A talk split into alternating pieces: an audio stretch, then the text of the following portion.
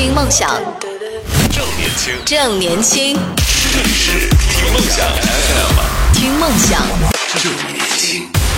你正在收听的就是听梦想 FM，大家好，我是亮亮老师。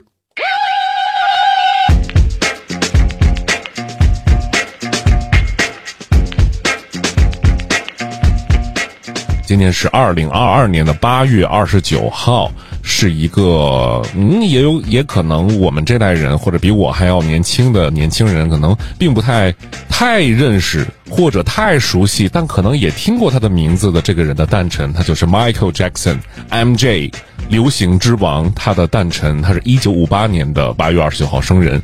如果他活到现在呢，应该是六十四岁了。六十四岁了，但是他在零九年的时候就因为意外就离开了我们。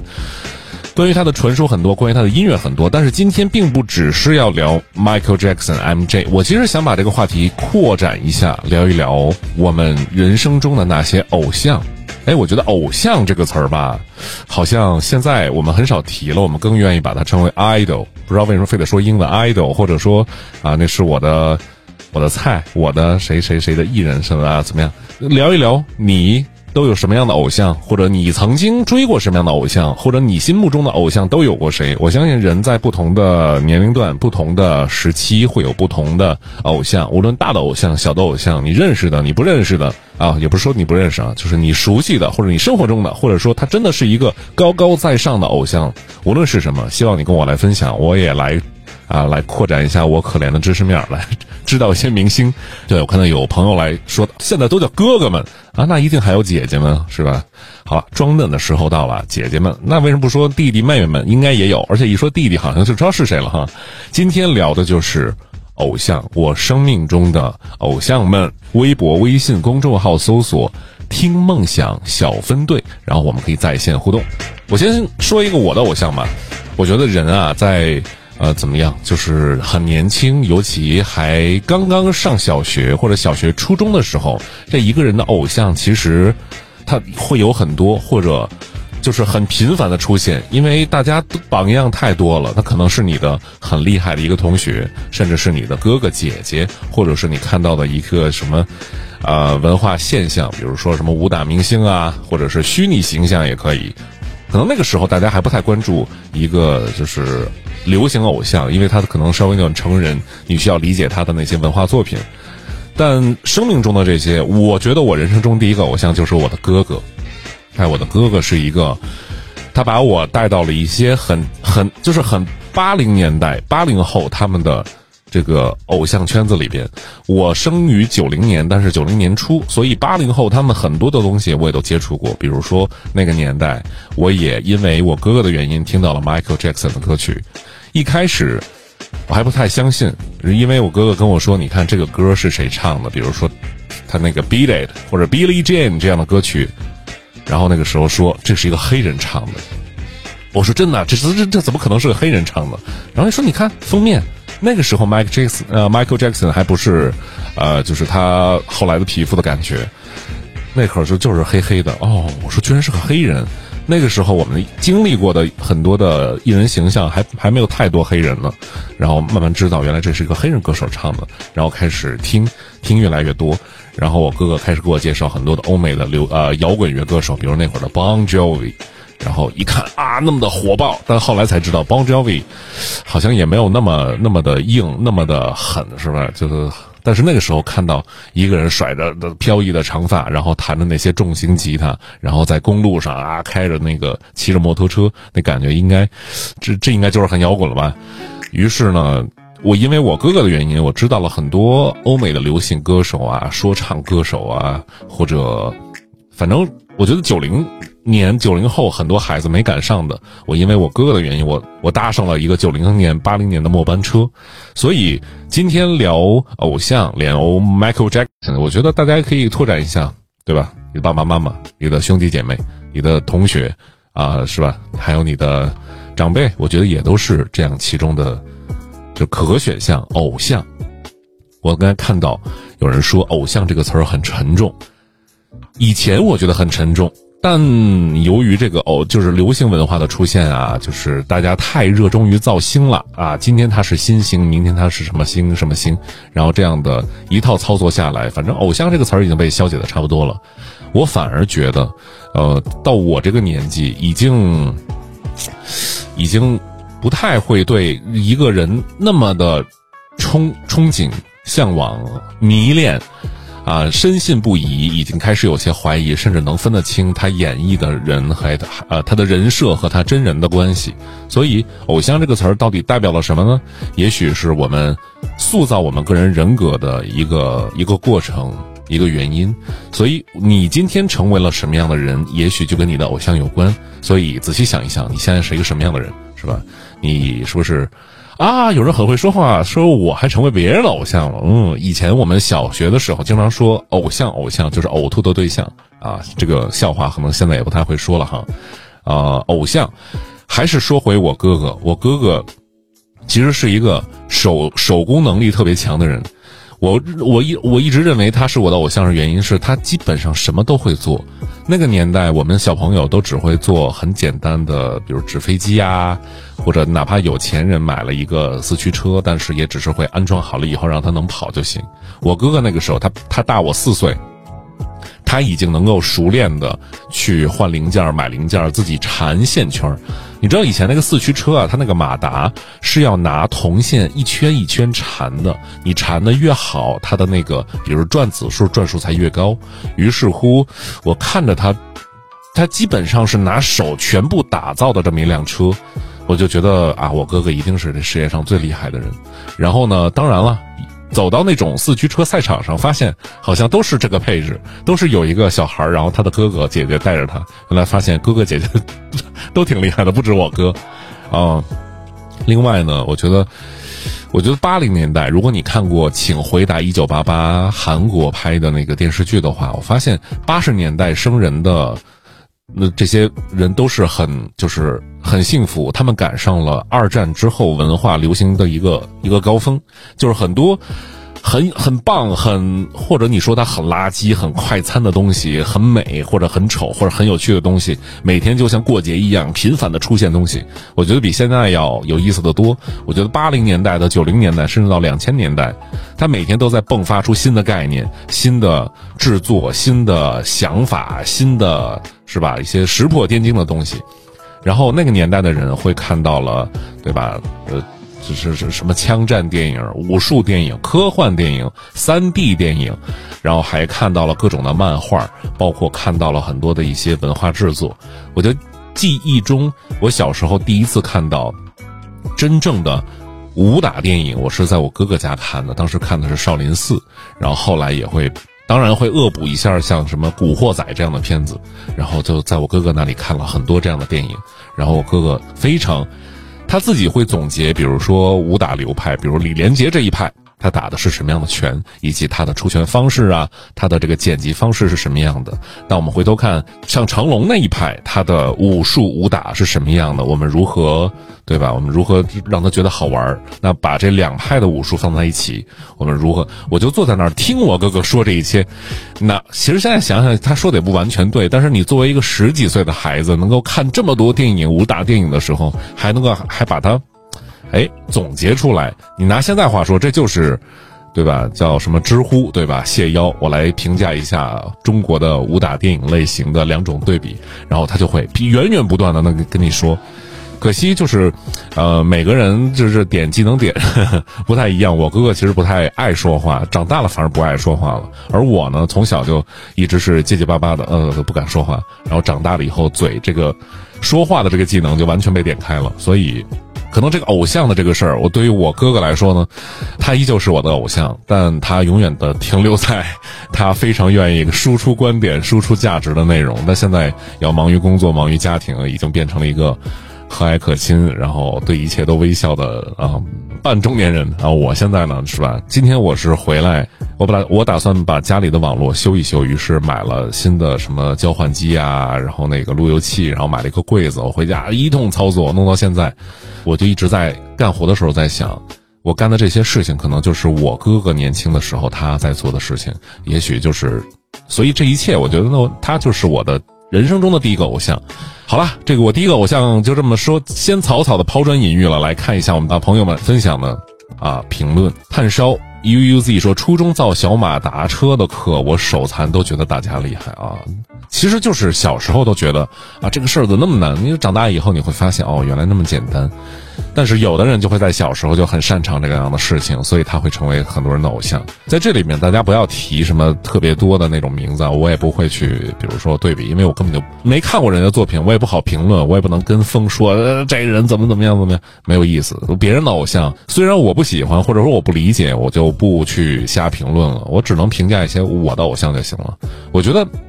就是成年人或者到我这个岁数，我已经不太愿意去评价别人，哪怕别人的偶像，比如他喜欢某个球星，他喜欢谁谁谁，那喜欢好了，人家那是给人带来幸福感的东西，不要去评论他喜欢又没碍着你事儿，对吧？咱们今天只是聊自己的偶像，咱们不要去攻击别人，也不要聊你不熟悉、你不喜欢。我们今天只聊我喜欢的，好吧？也算别给我找事儿是吧？我不想是吧？通过这种方式火。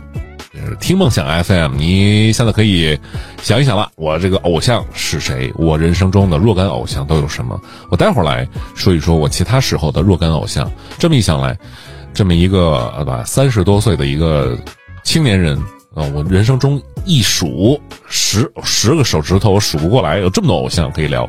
所以我相信你生活中、你的这个生命中、你的记忆中。哎，也会有很多很多的这个偶像，偶像这个词儿，我刚才看了一下咱们的评论，好像没有人特别涌现出我的我的偶像是谁谁谁啊，哪怕说出一个我不认识的名字，好像也没有。于是我就想，也许，嗯，现在的年轻人是不是都会对偶像这个词儿比较排斥或者抵触呢？呃，当然只是我乱猜，也许你只是刚好在忙啊，你不愿意跟我说或者分享，只是听我在这儿说一说就好。我首先认为，偶像和我觉得他很厉害这个事儿是有本质区别的。我自我来定义，或者我来总结一下，我所谓我的那些偶像，就是这个人让我觉得啊，从来没有一个人像他这样这么厉害，创造出了这么棒的东西，或者说他做出了什么样一个惊天动地的事儿，而且他的这件事情。彻底改变了我对人生、社会、周围环境以及我自己行为认知上所有的改变。我举一个例子，我觉得在很多年八零后的时候，他们对 Michael Jackson 以及另外一位 Michael Jordan 迈克尔乔丹的的那个感觉，可能就是就是我说的这样啊，他太厉害了，他就是我的神，对吧？可能大家一般都会用这样的词儿，然后就开始翻他以前做过的事情。哦，他在九岁的时候，他他嚼口香糖，那 OK，我现在正好九岁，我要开始嚼口香糖了。然后呢，他我又翻啊，他十五岁的时候，他开始是吧？他开始每天晚上开始散步的时候就一直拍篮球。那我也要每天晚上开始做篮球，为什么呢？因为我相信 Michael Jordan，迈克尔乔丹，他坚持不懈、努力认真，他沉迷进去，是他成功的这么一个。对吧？这么一个关键要素，于是乎，这么一个让你认为了不起的人，他的生活准则，他的所有的细小的事情，全都成为你做事情的一个一个指南。你做了事情以后，于是你就你就能觉得你会成为他，或者你能离他近一点，是不是？啊，当然，可能现在的很多年轻人已经不太了解这个偶像到底对于什么，就是对于一个年轻人来说到底是什么。我说一个我的偶像。其实，如果如果你也看篮球，或者如果你看足球的话，啊，足球都不聊，因为我不看足球，我就说说篮球吧。也许你应该知道，Kobe Bryant，科比布莱恩特，他是一个很棒的球员，他是吧？他湖人队，他他打了一辈子，然后直到退役，然后他都在那支球队里边，他得到了八十一分，他拿了很多总冠军，他在很多时候投中了关键的球，但实际上在我的那个年代，我正好是。呃，九零年生人嘛，科比布莱恩特最火的时候，正好是我小学、初中、高中的时候，甚至到大学，他打球最棒的时候，我都赶上了。但那个年代，我对科比布莱恩特没有任何好感，我只是觉得这哥们儿他就是 比较厉害而已，我并不认为他是我的偶像。当然，他肯定是很多人的偶像啊，他是神。我的那个年代，我特别喜欢那个球员，哎，你可以去搜索一下，他叫做史蒂夫·纳什 （Steve Nash）。他是，嗯，他就不像科比那样，他要在一个队待了很多。他，我也许有很多朋友都不看篮球，我只跟你说说他和其他的球星有什么区别。他对我来说最不一样的就是他出名的方式不是靠得分来出名的。他是靠助攻来出名的。什么叫助攻？就是我在最恰当的时候把球传给了那个最可能得分的人，让他来得分。哎，有点像是我们所谓活雷锋，或者说干那种啊助人为乐的事情。他的那个就是让我痴迷的点就在于他总是能够成为球队里边把那个球传到最合适地方的人。比如一场比赛下来，大家看的。关键的数据一般都是得分啊，是吧？得分是最关键的。但是看纳什打比赛，他得分虽然也不错，但一般他能够每场能传出十几个这样关键的球。而且你看球的时候，你会发现，纳什传出的球，你永远想象不到他会往哪儿传，以及他能够给对方造成多大的心理阴影。就是已经这么防了。还是能够把球传出去，让让他最信任的队友或者最意想不到的那个队友得分。在两千零三零四哎零四零五年的时候，NBA 的有一支球队叫做太阳队，菲尼克斯太阳队是整个联盟三十支球队里边的倒数第一、第二，是最差的球队。那一年，史蒂夫纳什从他自己的老家，就是老东家小牛队。出来了，被太阳队签走。由于纳什的到来，当然也有他的球员配置的原因啊。但是那个队里边最大牌的就是纳什，他然后纳什把这个太阳队从联盟的垫底球队一下带到了全就是全联盟最棒的那支球队，而且这个就是做法就是不是那种纯自己得分，像科比啊或者乔丹那样自己哐哐哐投得分，他就是靠用自己的传球跑动把整个队都带活了。如果没有纳什，那个队里边的球员，说实话，连二流、三流都算不上，真的是一个非常水或者稀烂的这么一个球队。但是由于这么一个会传球、会打球的人来，他让每个人都都有了价值。然后那个时候，我就每次我老想着，我可能就认为史蒂夫·纳什就是我的人生偶像，因为他让我相信一个不是团队里边的一个关键焦点，你也可以成为一个。一个很很火的人，比如说在一块玩，你可能和你的很多伙伴在一起，每个人都有最亮眼的，但是你们这个伙伴里边或者团队里边，一定有一个特别特别啊，比如说张牙舞爪啊、爱显摆啊，或者当然能力本身很强的人，他一定是全队的绝对焦点。但是呢，这样的人他就是一个天生该当焦点的人。但意想不到的是，这个团队里边永远有一个默默付出，而且你少了他真的就不行的这么一个人。我就一直希望当这样的人，就是他，让这一切看，让这一切事情看起来都那么的顺理成章，都那么的顺，都那么的舒服。但是你永远不会注意到这个人。但如果这个人一旦不存在了，大家一下就发现，哦，原来这个团队里面妈最棒的这个人，他，他就是这个人。比如说，就是史蒂夫纳什，对吧？他来到一个新的团队，把整个新的团队全部带起来了。我相信，一个人让周边的人都变得更好，这件事情，我觉得很重要。我也希望变成他那样的人。所以在那段时间呢，我的初中、高中又恰恰是对于一个青少年、一个男孩来说，是一个，是一个要。就是塑造自己性格、塑造自己价值观，就是或者世界观。当然那会儿不会说这样的词。那个关键的时候，我看到纳什打球，总想着我在我的生活中也要像他一样，要去帮助别人，要去在关键的时候，不但自己要做得好，还要去给别人以鼓励。然后大家好才是真的好，这是一句广告语，但很很恰如其分。我打球的时候，当然也是按照史蒂夫纳什那样打，就是我不是一个团队里边的一个很棒的一个得分手，但我一定是一个传球很棒的人，我总是能把球传给一个很需要的人。但问题来了，纳什他不光会传球，纳什是一个投篮命中率非常高的一个人，而我哎命中率非常之低，所以我想传球这个事儿是个伪命题。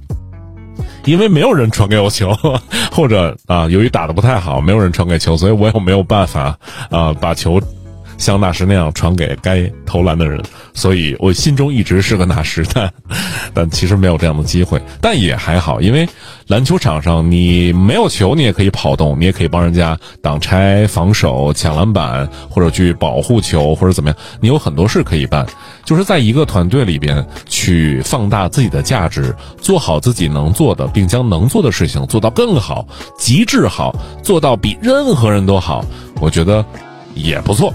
所以呢，史蒂夫·纳什在我心中给我留下的东西很深很深。当然了，如果他的太阳队能够在能得到一个总冠军就更好了。我深刻的记得在两千零，哎呦，得两千零六年的时候，太阳队当时炙手可热嘛，非常厉害，全联盟第一。但是，一旦到了总决赛的时候，就是大家终于要拿那个冠军奖杯的时候。这支球队就不太灵了，由于因因为他们太依赖纳什了，所以那些绝对顶级的球队也慢慢发现了这个这个操作。就你把那个最关键的人给我防好就行了，剩下的人让他们随便投。于是这种操作一开始，这个球队就开始直线就走，但一点也不妨碍这样一个伟大的球员在我心中留下的东西。我生活中的很多行事准则，我的很多做事方式，其实都来自于那时。非常遗憾的是，在二零零八年的时候，那年我高考，呃，我记得是呃四五月份、四月份的时候，那时来北京了，来中国了，而且和中国打比赛。当时是美国来了一批人，然后和中国咱们国家队的人，咱们互相来是吧？来们。就是掺着打，一会儿呢不是本来是中美双方打，后来是互相交换队员，这边有中国球员，也有美国球员，那边也有美国球员，也有中国球员，这样互相打。我印象特别深刻，我知道那场比赛，但是我实在实在我不敢跟我的父亲说，我说爸，明天能不能你带着我翘翘一回课，带我去看看那个比赛去？我真的不敢。我在我长大以后，我跟我父亲说过这个事儿，我爸说，如果你那天真的跟我说了，我绝对带你去。但这个事儿就是假命，就是伪命题了嘛？对对，我没说哈，所以怎么样？但让我特别高兴的是什么呢？在那场比赛之后的一段日子里边，中国的有一个篮球杂志，我不知道现在还有没有，应该有，叫《灌篮》，他报道了这场比赛，并且他说到了这么一段话，我记忆深刻。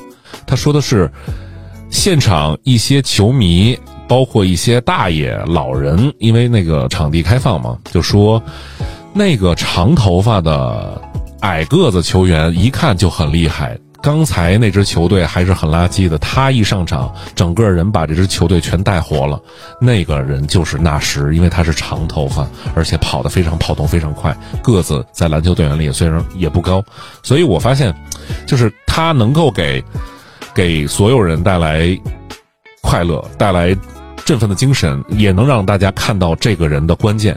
你比如以是以前我们看篮球看比赛，我们只会关注那个投篮最准、扣篮最狠、最帅、造型过人最棒的人，我们很难去关注那个人很会传球，那个人很会观察局势，把球运到非常好的位置，把这个球递到给最合适的球员。这么一个属于有点干脏活累活、干技术性活的这个人，我们基本上在可能足球赛场上、篮球赛场上，如果你不是一个资深球迷的话，你可能不会关注。你可能会关注到射门的人是谁呀？你可能关注到最后铲断的那个球是谁，是吧？所以，这就是我人生中一个很重要的偶像。我把他称为偶像，就是他，呃。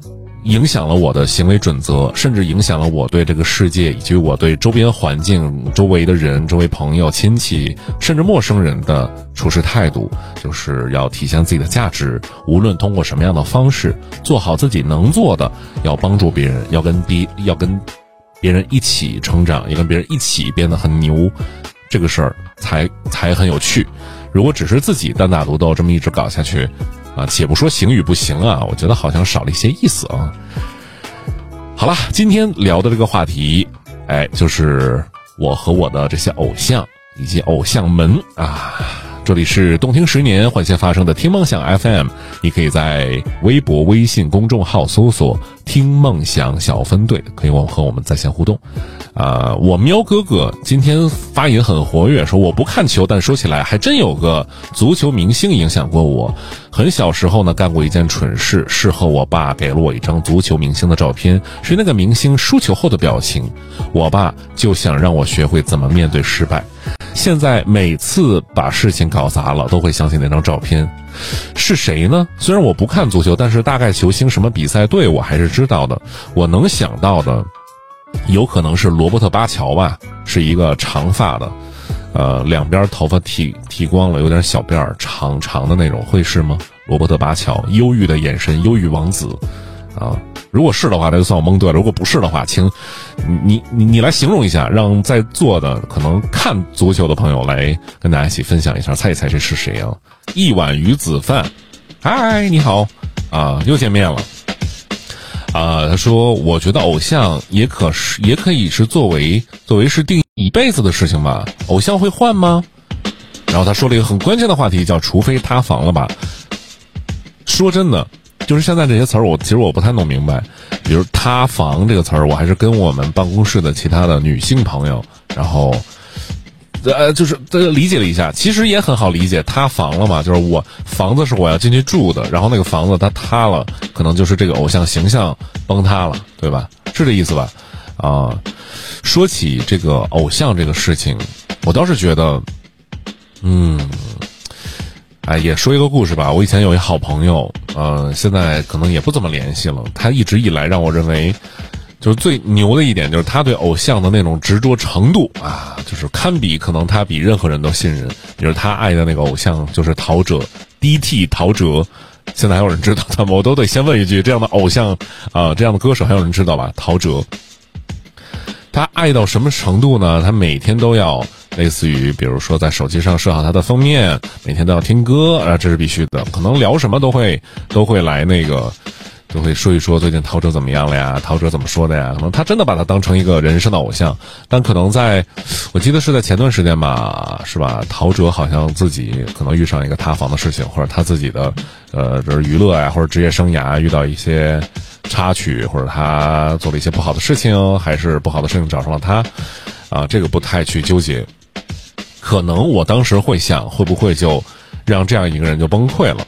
因为，就是自己一直以为的这样一个高大、伟大而且纯真的形象突然出问题了，可能就会自我质疑，然后对吧？然后后来我再问他的时候，他也没再理我。我心里边，我可能就觉得他就对偶像这回事儿，或者陶喆本身就产生了一种心理的变化。所以你问我，偶像这事儿会变吗？我觉得，如果。你你希望自己越来越好的话，我希望有一天，时不时的啊，我觉得凡是上班的朋友或者经历过很多大事的朋友，大家都时不时的该这么想，就想一想自己是怎么走过来的，自己是怎么从那些艰苦的时候或者一些不容易的时候撑过来、熬过来、成功过来，哪怕是失败，自己忍过来的，就想想自己的这一辈子或者这一目前的这一段辈子。你就慢慢觉得，其实最应该崇拜的是自己，因为我们永远这个大脑不会想自己的事情，我们总是在看着别人，接受着信息，无论这个信息是真还是假，我们都在看着、听着、崇拜着、思考着、输出感情着，但我们很少自己去夸一夸自己，想一想自己。怎么就从那么多人的状况中从学校考出来了？怎么就从那么多的，是吧？这个人事是这这这这应聘简历里边就挑上我了，而且我把我的工作做得这么好，怎么就能够在很多的时候，我能够让我身边的事情能够正常发展，能够让很多人快乐，能够让很多人信任？我是怎么走到现在的？哪怕很多时候我虽然我没有那么成功，但是很多大的事情。